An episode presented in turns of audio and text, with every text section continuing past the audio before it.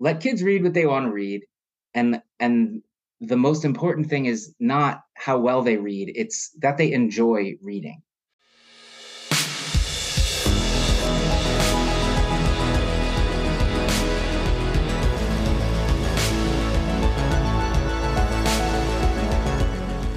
Hey everyone, I'm Bianca Schulze from the Children's Book Review, and this is the Growing Readers Podcast. Today's guest is the super fun and fan favorite picture book creator, Josh Funk. It's quite possible that Josh is a superhero with the delightful power of making readers laugh with his writing. During the day, he's a software engineer. And weekends, he becomes the author of books like the Lady Pancake and Sir French Toast series, It's Not a Fairy Tale series, How to Code with Pearl and Pascal series, A Story of Patience and Fortitude series, Dear Dragon, Pirasaurs, and more. On the topic of and more, here's the book synopsis for his latest picture book, My Pet Feet.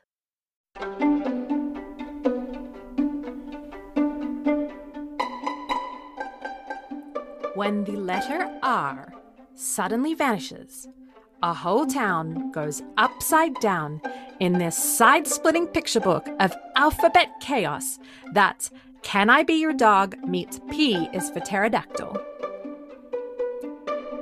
A little girl wakes up one day to find that R, a vital piece of the alphabet, has vanished. Suddenly, she has pet feet instead of a ferret. Flocks of cows replace crows flying in the sky. Giant shoes, not shores, live on the sandy beaches of her town. What could have happened to the 18th letter of the alphabet? Did it get lost? Or stolen? One way or another, the town needs to be saved.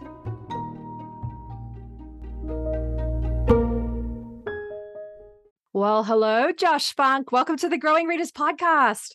thanks bianca how are you I am very well. I think the last time I spoke to you may have been kind of right in the middle of the pandemic on uh, Instagram Live.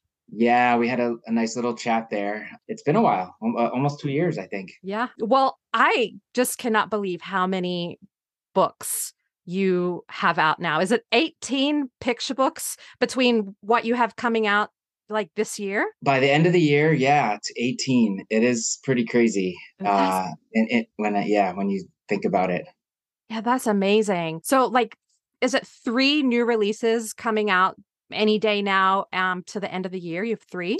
Yeah, I have. So my pet feet just came out a couple weeks ago, and that is illustrated by Billy Yong. And then I have my 17th book will be It's Not the Three Little Pigs, which is the fourth book in the It's Not a Fairy Tale series, illustrated by Edwardian Taylor. And that comes out November 1st. But you know how there's shipping delays and supply chain issues all the time. Um, so take We'll keep our fingers crossed. grain Yeah. of salt. And then the the fifth Lady Pancake book, The Great Caper Caper, that will be out on November 15th. Oh, so, um, gosh. and that's illustrated by Brendan Kearney. Yeah, So, so yeah. exciting for you and all of us. So I'm really hoping that we will like I mean, I want to talk about all your books, but I want to focus on My Pet Feet since that's the one that has come out most recently. But before we dive into that, since you have written so many picture books, would you mind starting us off just by sharing what guides you and drives you in creating books for children? Well, I think I like to write things that entertain me.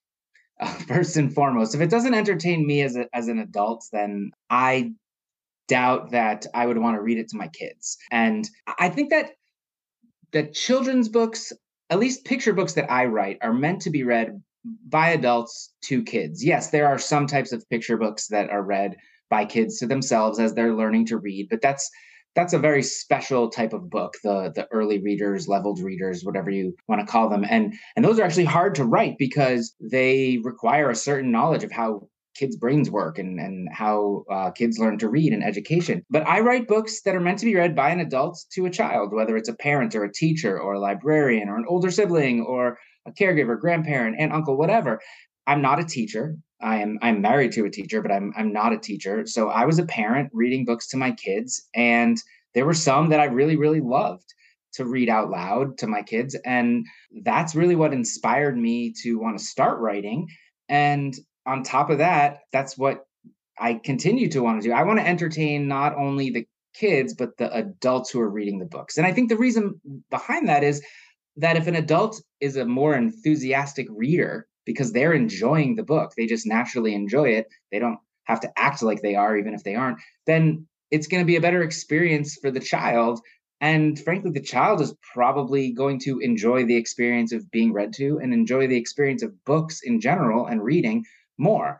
And so that's really what I'm trying to do when I write is is entertain kids obviously first and foremost, but very close second is the adults who are reading to them so that the whole experience is exciting for the kids. I've also heard you say that you aim to help children fall in love with reading, right? And so you want kids to, once they're done reading your books, is that hopefully it will enthuse them to continue reading. And so I'm curious if you have any thoughts or words of wisdom on raising kids who love reading. Uh, yeah, yeah. I I think that having books around and being an adult that reads and having your children that are around you see you read not just being a part of your life is, is probably the most important thing setting a good example. And i read a lot of picture books even as an adult. My kids will see me uh, they're uh, 17 and 14 now but they they're reading uh, they see me reading picture books and they don't really bat an eye because they know it's sort of work quote unquote research for me. But i really do like reading picture books reading stories that have pictures in them uh, and I, I read a decent amount of middle grade, mostly picture books and YA though. Um, I like the YA murder mysteries. That's kind of my my favorite stuff. Karen McManus, those kinds of things.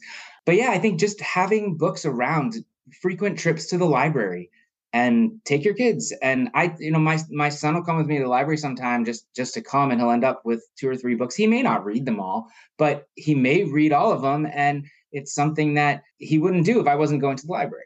And yeah. so, and I also, I'm very fortunate. I live in New England. There's a lot of bookstores around here. So I go to bookstores a lot, but, but just having books be around, be a part of your daily routine is something that really, I think helps, you know, raising readers. And, you know, my, my daughter at the moment, uh, who works at a bookstore and Yay my son uh, starting high school the the one elective he chose was journalism. So reading and writing is it's something that seems like it's paying off. Yeah that's great. Do you want to give a shout out to your daughter's bookstore oh the silver unicorn in acton massachusetts. But there are so many great bookstores in in new england. I i would have to you know take up the entire time talking about them but i love it. Well i you know something else about picture books and sort of raising readers is that a lot of parents once their kids maybe enter first grade and second grade there's a big push to move away from picture books and to take on the chapter books. Do you have any thoughts on sort of you know rushing people through picture books and moving onto the chapter books? What do you have any sort of wisdom there? Again, I'm not a teacher, so I don't have any. All I know is what I hear from from other educators. But what my feeling is is that kids should read whatever they want to read, whatever level it's at. It doesn't really matter if it's too easy or not. I mean, I still read. Uh, well, I don't get the newspaper anymore, but into my 20s, I read the Sunday comics. Like that's you know too easy for an adult to read you'd say but eh, you know that's why they're there is is for adults. And i think that r- censoring kids and telling them what they should read and even censoring saying a first grader shouldn't be reading picture books they should be reading leveled readers and a third grader should be reading chapter books not graphic novels or whatever it is like uh, the studies show that that's all wrong. Let kids read what they want to read and the most important thing is not how well they read it's that they enjoy reading because it even everyone's going to eventually get to the point whether it's through a lot of struggle or it was really easy for them but they're all going to eventually be able to read. We all sit on our phone and scroll through yeah there's a lot of pictures but there's also text in there. We all can read we all need to make decisions based on the words that we that we see but it's a it's about being enjoying reading and wanting to spend time reading. That's really something that you can't teach. You can only hopefully put the books in front of the kids and hope that they enjoy them. And telling them not to read something is is probably counterproductive to the enjoyment of reading. Absolutely. So here's a good question for you then since we're talking about encouraging or or hoping that kids will, you know, have a joy for reading and that their grown-ups around them are fostering that joy. Did you enjoy reading as a kid? I didn't love to read as a kid. I was a really good reader at first. Like I read very soon, very quickly all those little leveled readers you get in kindergarten and whatever, they had to cut off the corners of mine because I got to level five, but nobody else in kindergarten got past four so that nobody could see that mine said five on it or something like that. Like I was good at it and that made me proud and it made my parents proud, but it didn't make me love reading and love stories as much as I wish it did. I really liked being read to when I was younger, and I have very fond memories of having Charlotte's Web read to me in kindergarten, and my teacher wouldn't go fast enough, so I made my parents go and buy the book and read it to me outside of school. There was a book called Lafcadio by Shel Silverstein, which I don't think it aged all that well, but I really liked it in third grade when our teacher read it to us, and it, it's kind of in parts, and we stopped after the first part and moved on to a new book, and I again you know, made sure to go buy that book because I needed to know what happened. Something happened somewhere along the way. I, I didn't really read all that much outside of school. It became kind of a chore.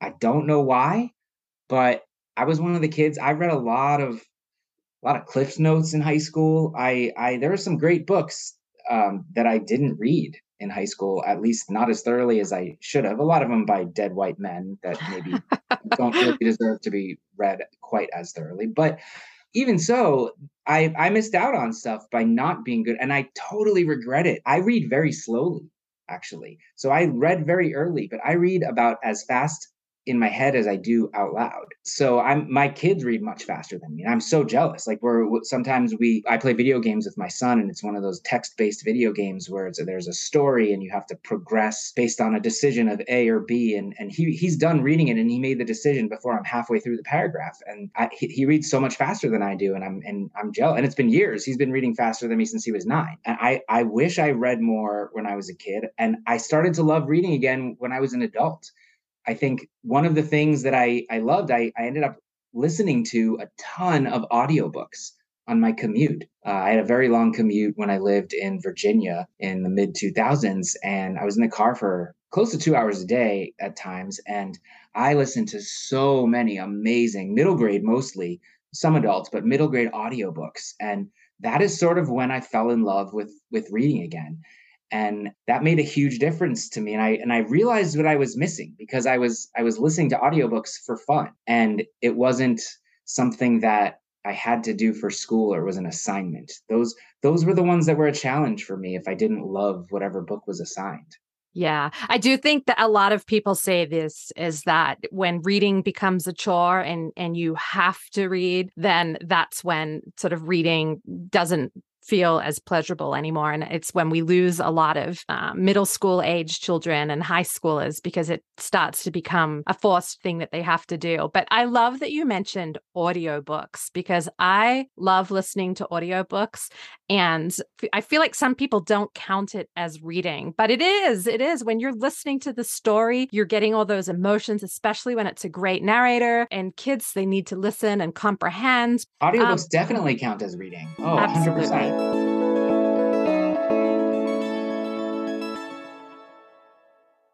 Well, now I really want to talk about your day job because my kids are always amused by the fact that the title of children's book author is often a side job.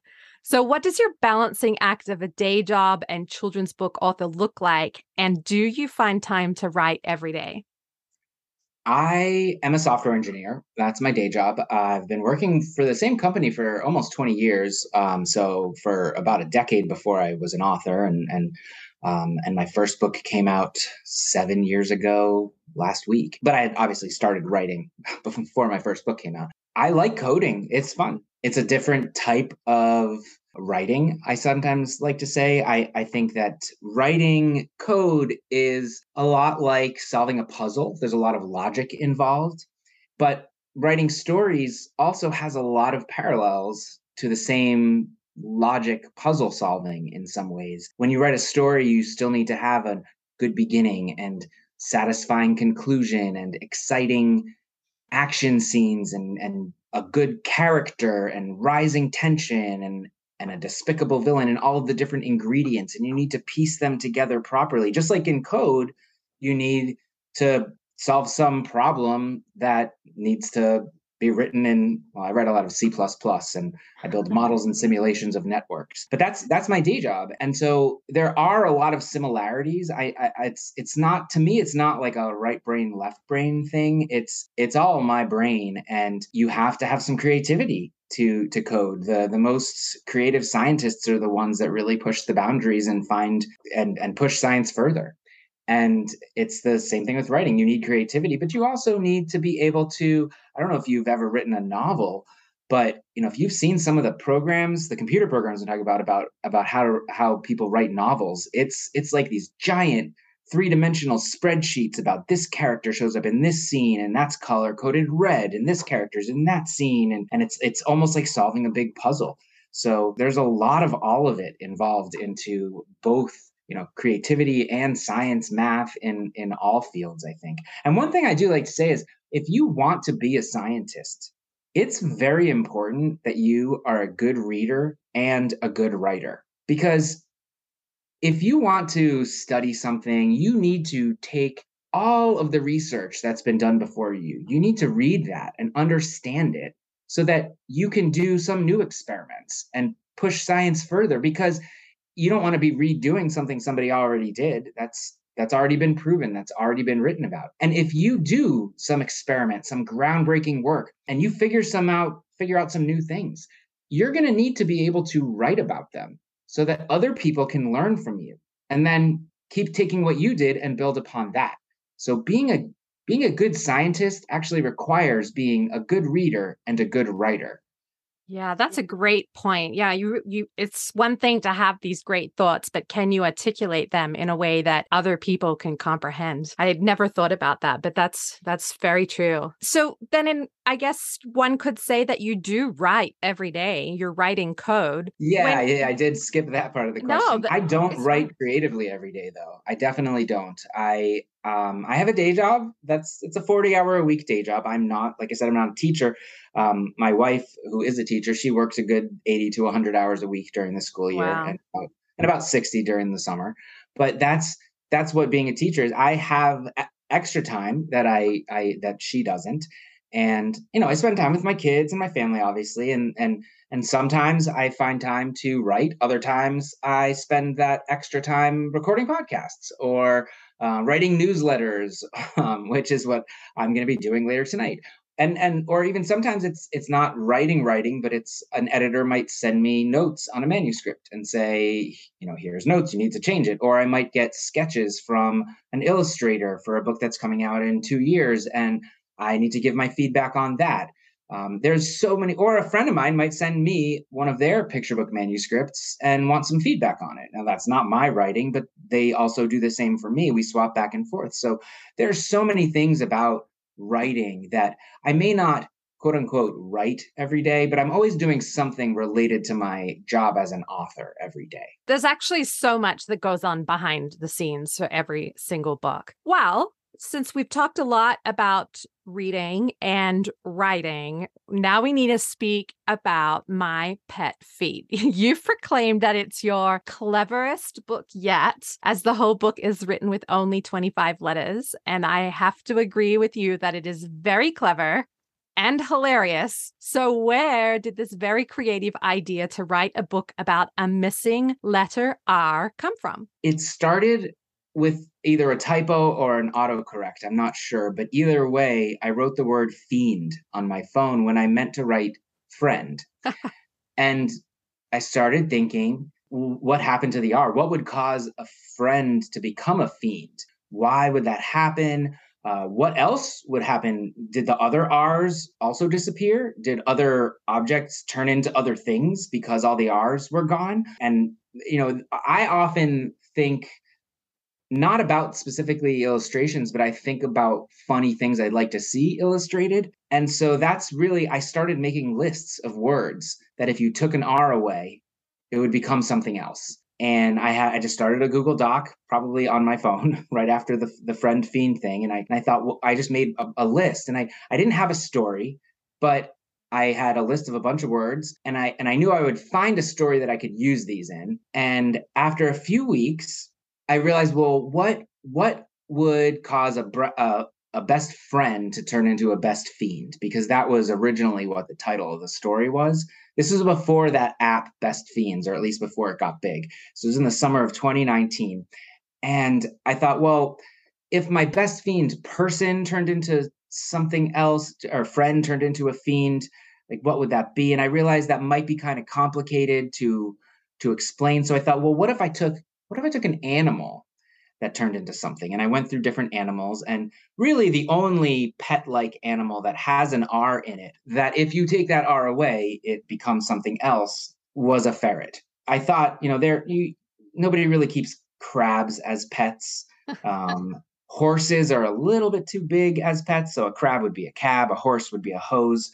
I don't know. If we were in Westeros, maybe people kept crows as pets, but and that would become a cow, but that didn't seem all that cuddly. So I so a ferret really was the best fit. And and a ferret, when you take out the two R's, it becomes feet. So I ran with it, uh, pun intended. I I said, well, if you woke up one day and your you, your pet ferret had turned into feet, what would you do? And you you'd want to solve this problem. I needed a main character that needed to solve to figure out what what happened to the R's. There had to be a reason. It couldn't just be like, oh look, that crow turned into a cow. You know why would you care? But if your if your pet ferret turned into feet you would care. And so that's that's what happens. Uh, the main character in the story is an unnamed little girl but she has to figure out it's it's told in first person and she has to figure out what how to save her her pet ferret without using letter r. So the whole book has only 25 letters they up until they find the r's there are no r's in it and so it's got a lot of visual gags. The illustrator Billy Yong did an amazing job. I do think it's my my cleverest book, which is you know I, there's no real good way to say cleverest without using the letter R. I've used to to find all those words. I had to use the thesaurus a lot because I had yeah. to keep avoiding R's. I mean, I wrote a book about the letter R disappearing without using the word letter or disappear or word. It's um, brilliant. Um, it's brilliant. no, honestly, the whole the whole thing is very entertaining and the word clever it just sums it up beautifully. But I know that you have a copy right next to you. Yeah. So I would love listeners to hear you read a bit if you don't mind. Would would Absolutely. you be willing to read your favorite sentence from the book to us? Oh, yeah. Well, okay. My favorite there's a there's one page here that has it's all visual gags. There's no actual words missing, but you have to look really, really closely. It's uh, the the page is all the townspeople acted as if this was just a typical day. But there is so much going on in this page. Reading the text doesn't do justice. I'm gonna have to describe to you what's in Billy's illustrations. So there is a bake shop that um, the little girl just walks out of, and across the street is another bake shop but it's not a bake shop it's really a brake shop. They they fix ties but they really fix tires but all the tires are ties. There's a music store with band posters on the wall that um, say age against the machine paul mccartney men at walk uh, you know i'm a Styles. you know i'm a fan of men at walk. Yeah. Or, and, uh, walk i should say. yeah there's a bunch of there's a bunch of dogs baking. Um instead of barking. On the and and and more. There's so much more. But my favorite page of text is probably the one where doodles runs away. Doodles is the pet ferret and says uh, the main character says come back i shouted. I chased doodles past a fog and toad by the old babbling brook down a tail and into a gassy field and um, the the gassy field is illustrated by a bunch of butts farting, and I, I didn't know that Billy was going to do that. I had no idea, but um, and the and the butts are also like just coming out of a giant lizard tail. You have to see it for it to really make sense. But, yeah, no, it's um, it's it's brilliant, just because like let's just let's just paint the picture here. So if this sentence was read with the letter R, it would have provided a beautiful, lovely scene. So it would have been I chased doodles past a frog and toad, by the old babbling brook, down a trail, and into a grassy field. And that's a lovely sentence, right? But turn, let's turn the page, right? But no, in this this particular sentence, I chased doodles past a fog and toad by the old babbling book, down a tail and into a gassy field. Like it's just like when you're holding this book and you're reading it and you have Billy Yong's artwork paired with it, it's so funny, it's energetic, it's hilarious. Um, so I, I just think it's so it's so so clever. When you need mealtime inspiration, it's worth shopping Kroger, where you'll find over 30,000 mouthwatering choices that excite your inner foodie. And no matter what tasty choice you make, you'll enjoy our everyday low prices, plus extra ways to save, like digital coupons worth over $600 each week. You can also save up to $1 off per gallon at the pump with fuel points. More savings and more inspiring flavors make shopping Kroger worth it every time. Kroger, fresh for everyone. Fuel restrictions apply.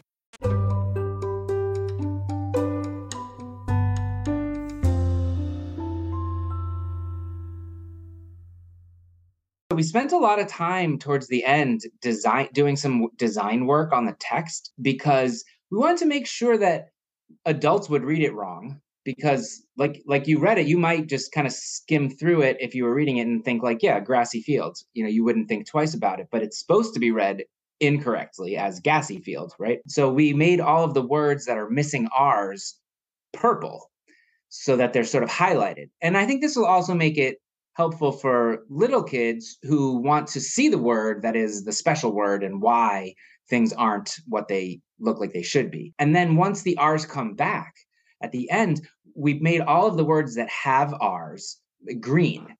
So you can see not only these are words that have R's in them, and look at how cle- it's part of it's just to show off my cleverness and look at how how many words have r's in them and the first you know three quarters of the book didn't have any r's. But part of it is to show you that r actually is the most commonly used consonant in the english language um, according to the oxford concise english dictionary. So if you look at like all the root words out there it is the most commonly used consonant which is why in wheel of fortune it's first. It's rstl yes.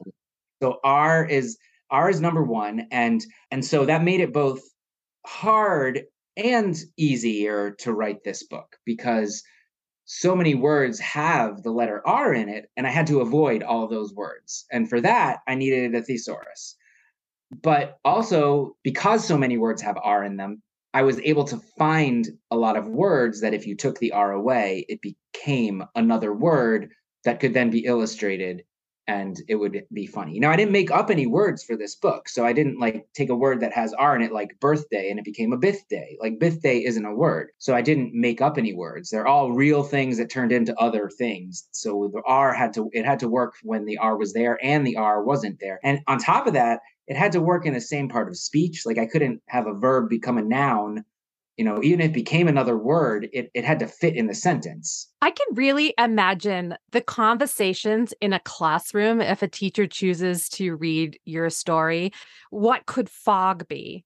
What could gassy be? Like and and having them just think about it on a level and and before you turn the page just really sit with the book and and try and guess what these words are for the younger kids. And then for the older kids how fun would it be for a teacher to read this book and then challenge the kids to come up with their own sentence that uses only real words and the sentence has to make sense, not using the letter R. I feel like this is going to be such a great classroom book as well as a read aloud at home with between parents and kids. Yeah, that's the hope. I, I also think there are there is enough funny, silly things that even if you don't really understand what's happening, like a letter is missing and you don't grasp that, wow, this book was written with only 25 letters, like that's you know, a three year old is not going to care about that. They just want to see a fun story that they can connect to and it's about a pet. And somehow Billy Yong made pet feet look cute. When I wrote the book, I had no idea what they were going to look like. I thought, you know, it could be a rabbit's foot, it could be a human foot, it could be I hadn't, I didn't know, but but somehow he made pet feet look cute, which is which is a a, a great um yeah.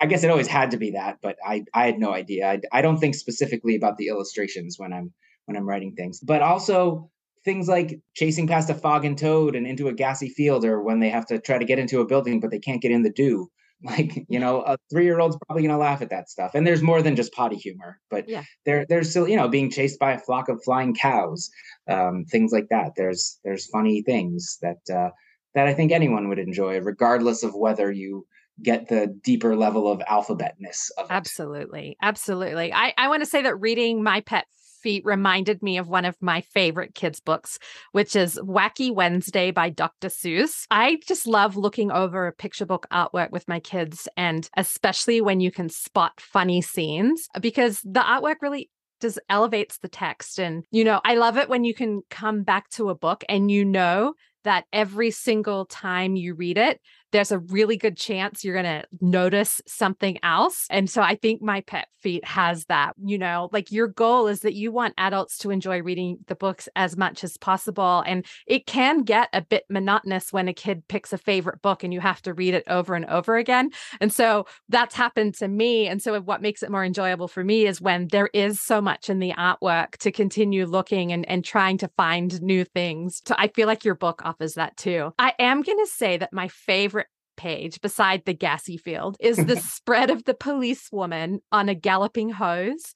And I loved the kids driving go karts instead of go karts because my family loves to go go karting. So I like again, you this book and the artwork that Billy Yong created and and paired with your text, I feel like it's going to appeal to so many people for so many different reasons. Oh, thank you. I, yeah, that's a great. He added so much to it. Also, Billy, he added the a bunch of the gags that weren't in there in the illustration notes because like some of the bands I came up with, but he added Hey Styles, you know, for Harry Styles, and but just other little things too. He added the the at symbols eating the the bagels. He added the the tea treat the tea trees, the t-shirt trees, like all these little things. And he's he's been super fun to work with. I think part of it was because this book was developed during the pandemic for the most part. I had more connection with him than anybody else while making a book than any of my other illustrators. And it wasn't all that much, mind you. The publishers usually keep us kind of separate and everything official goes through the editors and art directors, but because everyone was zooming with each other, everyone was virtual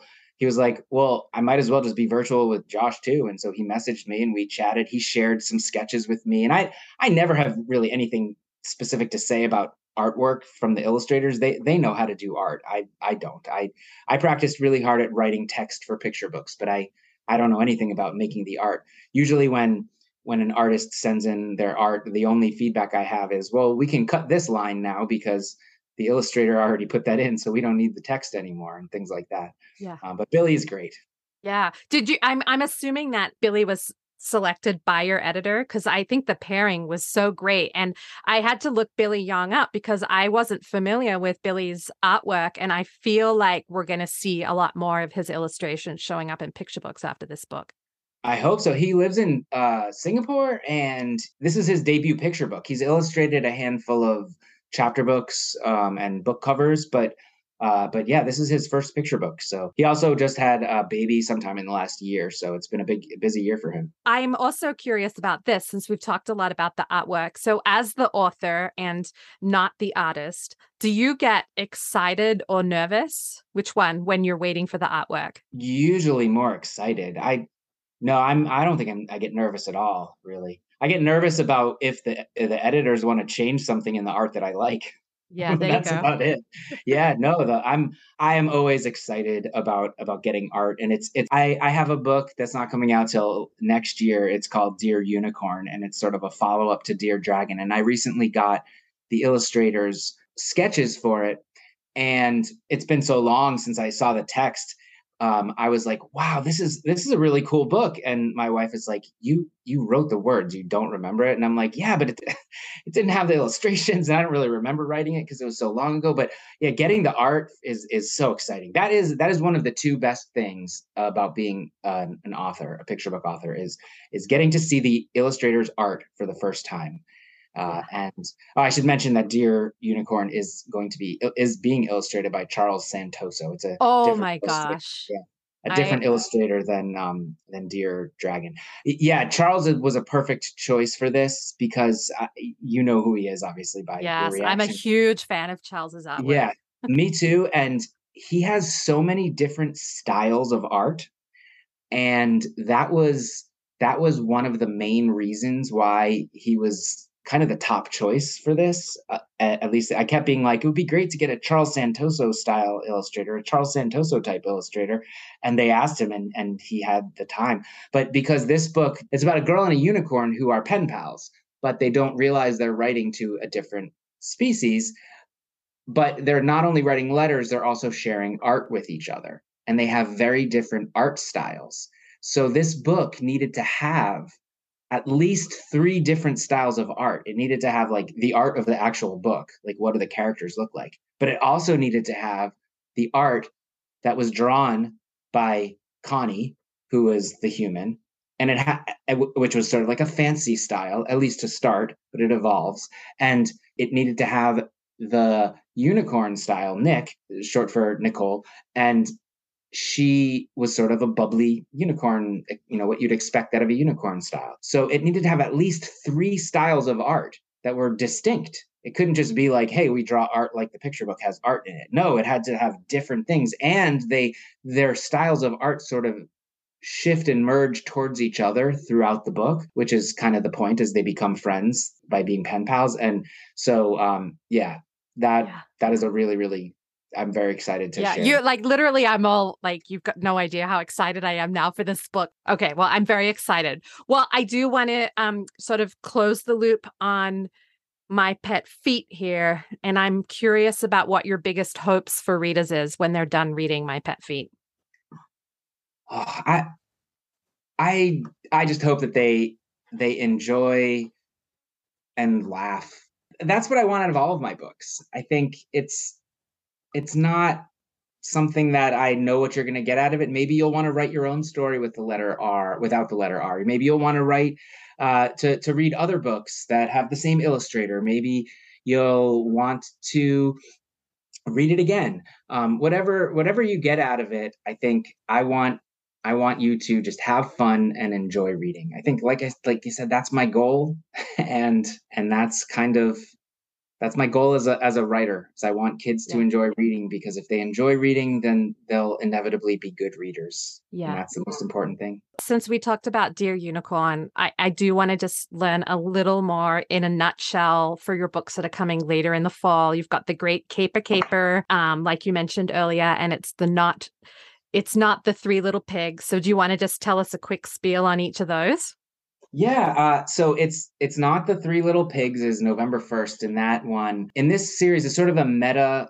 fractured fairy tale series where the characters do not want to follow the narrator's instructions and often disagree or fight back or make other suggestions. And I I try not to repeat the same story over and over again. Um, it's not Jack and the Beanstalk was first. It's not Hansel and Gretel came next, and it's not Little Red Riding Hood, the third one. Red wasn't so much argumentative with the narrator, but a little bit questioning. Also, in that one, the big bad wolf called in sick because you know grandma's sick things are going around. And so in that one uh, captain hook filled in for the, the big bad wolf. So that was a little twist i threw in there. And so for this one and it's not the three little pigs there is um, each of the pigs has their own their own character their own interests and the first pig wants to be a builder, which is good because they need to build things in this book. And the second pig wants to be an actor. The third pig wants to be a pumpkin. And the fourth pig wants to be a storyteller. That's right. There's a fourth pig. And the fourth pig tries to take over the story. Funny. And so we have a bit of a competing narrator situation going on. In addition to obviously poking fun at the original story, like how do you build a house out of dry stalks of wheat? You know that that's what building a house out of straw is. That sounds like a terrible plan and the you know little things like that. You know, this is a story about pigs building houses. What kid is going to find that interesting? And uh, and so you know they they kind of go at it from that perspective. And i mean the original story not mine. Mine is very we all knew what you were talking about. Yeah I could, I could see like a pull quote from this podcast. It's a story about pigs building houses. What kid's going to be interested in that? Says Josh. Three little pigs. Uh, and then the Great Caper Caper. This is the fifth book in the Lady Pancake and Sir French Toast series. Which in this book, they they all have fridge problems, like a problem that would happen in the fridge. And so, like, the first book was there was a race for the last drop of syrup. So I always ask kids, you know, oh, have you ever fought with a sibling over the last bite of something or the last drop of something? And, you know, everyone raises their hands. And the second one, the case of the stinky stench was about, you know, has, have you, uh, there was a stinky stench in the fridge. Has anyone ever opened the fridge and smelled something kind of funny? And, you know, most kids have and all the adults have. And then the third one, the fridge starts to freeze over in Mission Defrostable. And the fourth one, um, Lady Pancake and Sir French Toast. It's called Short and Sweet. And that one, they shrink into tiny little kids and because they start to go stale. So, you know, have you ever had a food that started to go stale that you were really excited to eat, but you couldn't because it was all moldy and gross? So, all of these are fridge problems. And all of them also have sort of a different genre. So, the first one was a race, the second one was a mystery, the third one was an action adventure spy thriller. The fourth one was sort of a sci fi comedy slash magical body swap, kind of Honey I Shrunk the Kids, but also mixed with um, maybe Freaky Friday or Big because they they shrink into tiny little children. Um, so this fifth one, the Great Caper Caper, the light goes out, and or at least in in the fridge, the Great Light it uh, it disappears or is stolen. And you know, has anyone ever opened the fridge and the light was out? You know, mm, it's probably more rare than anything, but it does happen. Those light bulbs do die every once in a while. Um, and it's because the evil Count Caper stole it. So the evil Count Caper, who lives in Las Vegas, uh, he lives in a tower in Las Vegas. They have to plan a heist to steal back the Great Light. So that is the Great Caper Caper. Genius. Um, and so it's sort of like getting the whole team back together. So the genre is heist. It's like a heist book, and so that sounds. Yeah, it's both of them sound really really fun, Josh. Yeah, and there there will be more Lady Pancake books. I just turned in the text for the sixth book, which I don't know when we get to announce the title or whatever, but it, it will be a sci-fi alien invasion. Will Ooh. be the genre. The genre. Congratulations! So. That uh, you're on fire. This is amazing. And, this, and the problem in this one is: Have you ever left something in the fridge that didn't belong there? Like that time I left my wallet uh, in the fridge for the weekend and couldn't find it. So that that's the that's the fridge problem. So you know, I'm trying when I'm writing, I try to think of a problem that needs to be solved, and uh, that that's often helpful.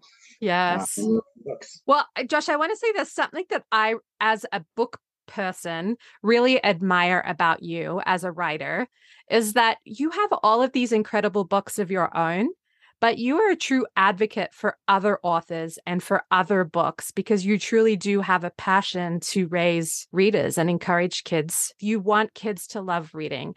And so, since my day job is all about recommending books that I think kids will love reading, I also really enjoy it when somebody else does the recommending. So I'm wondering do you have any picture books by other authors that you are just dying to tell us about? Because I would yeah. love to hear what you're what you're loving right now.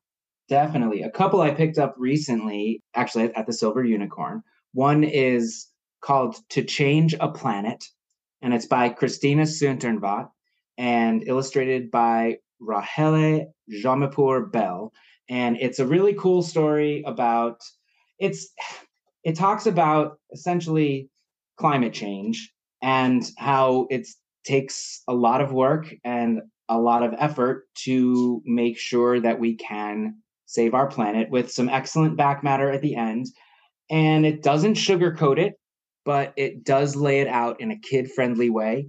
Um, this is a book I've I've tried to write a book like this a few times and it hasn't really worked out. But Christina Soontornvat, who's won two Newbery medals, uh, Newbery honors, sorry, and has written a ton of great books, that she managed to do it. So to change a planet is great. Um, another one is called Keepunumuk, Weeachum's Thanks- Thanksgiving Story by Danielle Greendeer, Anthony Perry, and Alexis Bunten, and illustrated by Gary Meeches Sr. And this book is a retelling of the original Thanksgiving story from 1621 in the Plymouth, Massachusetts area, but it's told from the Native American perspective. And I think it's a really sweet story and it's told really well. It's actually from the perspective of the, the corn and it, it doesn't push it too far. I've attended on uh, National Day of Mourning or Thanksgiving, whatever you call it. Um, virtually, I've attended what the uh, Native American uh, community has a video stream of what they do on that day in Plymouth, Massachusetts. It this book doesn't go nearly as far, make anyone feel uncomfortable about it doesn't make white kids feel bad about anything, but it tells a different story of what happened on the original Thanksgiving. And I I highly recommend that one. Um, it should be in every classroom. Um, yeah. Yeah. Uh, another one I love is called The Boy Who Loved Maps. It is by Kari Allen and G. Brian Karas. And this is a really cute story about a kid who loves maps. I love maps. I've always been a map person. I love going to the ice cream store in town where they'd have like a map of my entire town that I grew up in and rendered by some cartoony artist.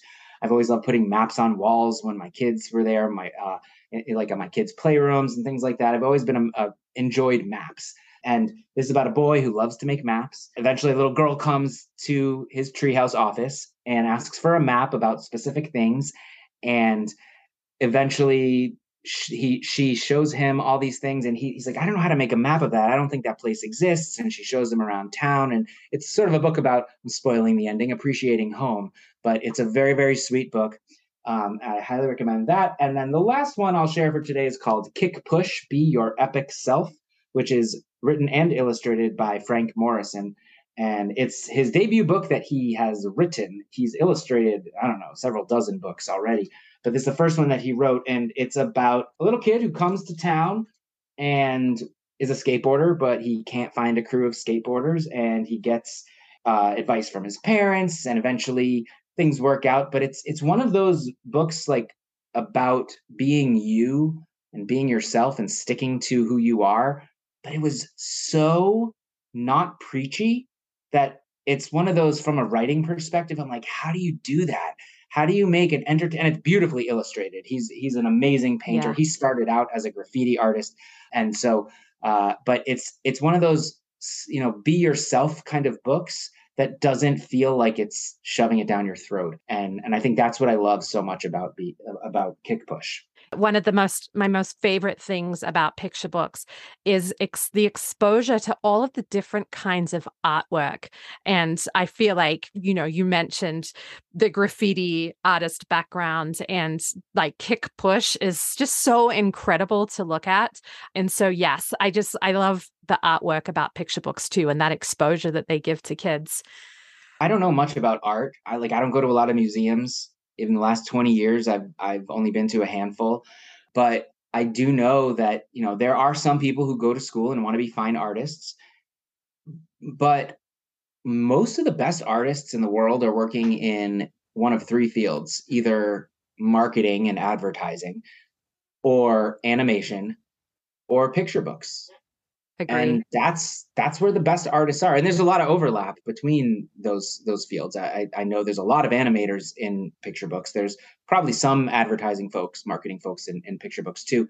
I know that's where um, William Steig started as as working in advertising. Obviously, that was like 50 or 60 years ago. But but also, uh, yeah, I mean that's that's where they are. The best artists in the world today are working in picture books. Yeah. And you have some of them creating the art for your books, and that's amazing. I'm very, very fortunate. Yes. Uh, well, on that note, Josh, I want to thank you for a couple of things. The most important thing is thank you for writing My Pet Feet and making me laugh. And thank you very, very, very much for coming on today on the Growing Readers podcast. And My pleasure. We should just give a, a quick cheers and a shout out to all of the word nerds out there because word nerds will most definitely have so much fun reading my pet feet. Yeah, I love the word nerds. Scrabble dictionary. That's what I use to um to to make this book to come up with words. Scrabble dictionaries online. That was that was incredibly helpful. Uh, yeah, I love the word nerds, the word games, things like that. Always have. Yeah. I'm more awesome. of a Boggle person than a Scrabble person. Oh my gosh, I love Boggle. Yeah. Nobody plays oh. Boggle anymore. I'll play Boggle with you. I'll yes. Boggle. Yes. We'll do a Zoom boggle. Sounds good. well, thanks. Thank you so, so much, Josh. This was so much fun. All right, my pleasure. Bye. Thank you so much for joining us on this quest for growing readers. Be sure to check out our show notes. You'll find links to order a copy of My Pet Feet by Josh Funk and Billy Yong. I've also popped in pre order links for The Great Caper Caper and It's Not the Three Little Pigs. To see which author and illustrator guests we have coming up and how you can be on our podcast and have your questions answered by authors and illustrators, visit us at thechildrensbookreview.com and search for the Growing Readers Podcast. If you like this show, remember you can hear it on Apple Podcasts, Chromecast, Spotify, or anywhere else you enjoy listening. Subscribe to the show to get new episodes as soon as they launch. If you're enjoying our book chats, please leave us a review and while you're at it, tell a friend to come and have a listen. The Growing Readers podcast is a production of the Children's Book Review. To discover more fantastic books, I hope you'll visit us at thechildrensbookreview.com.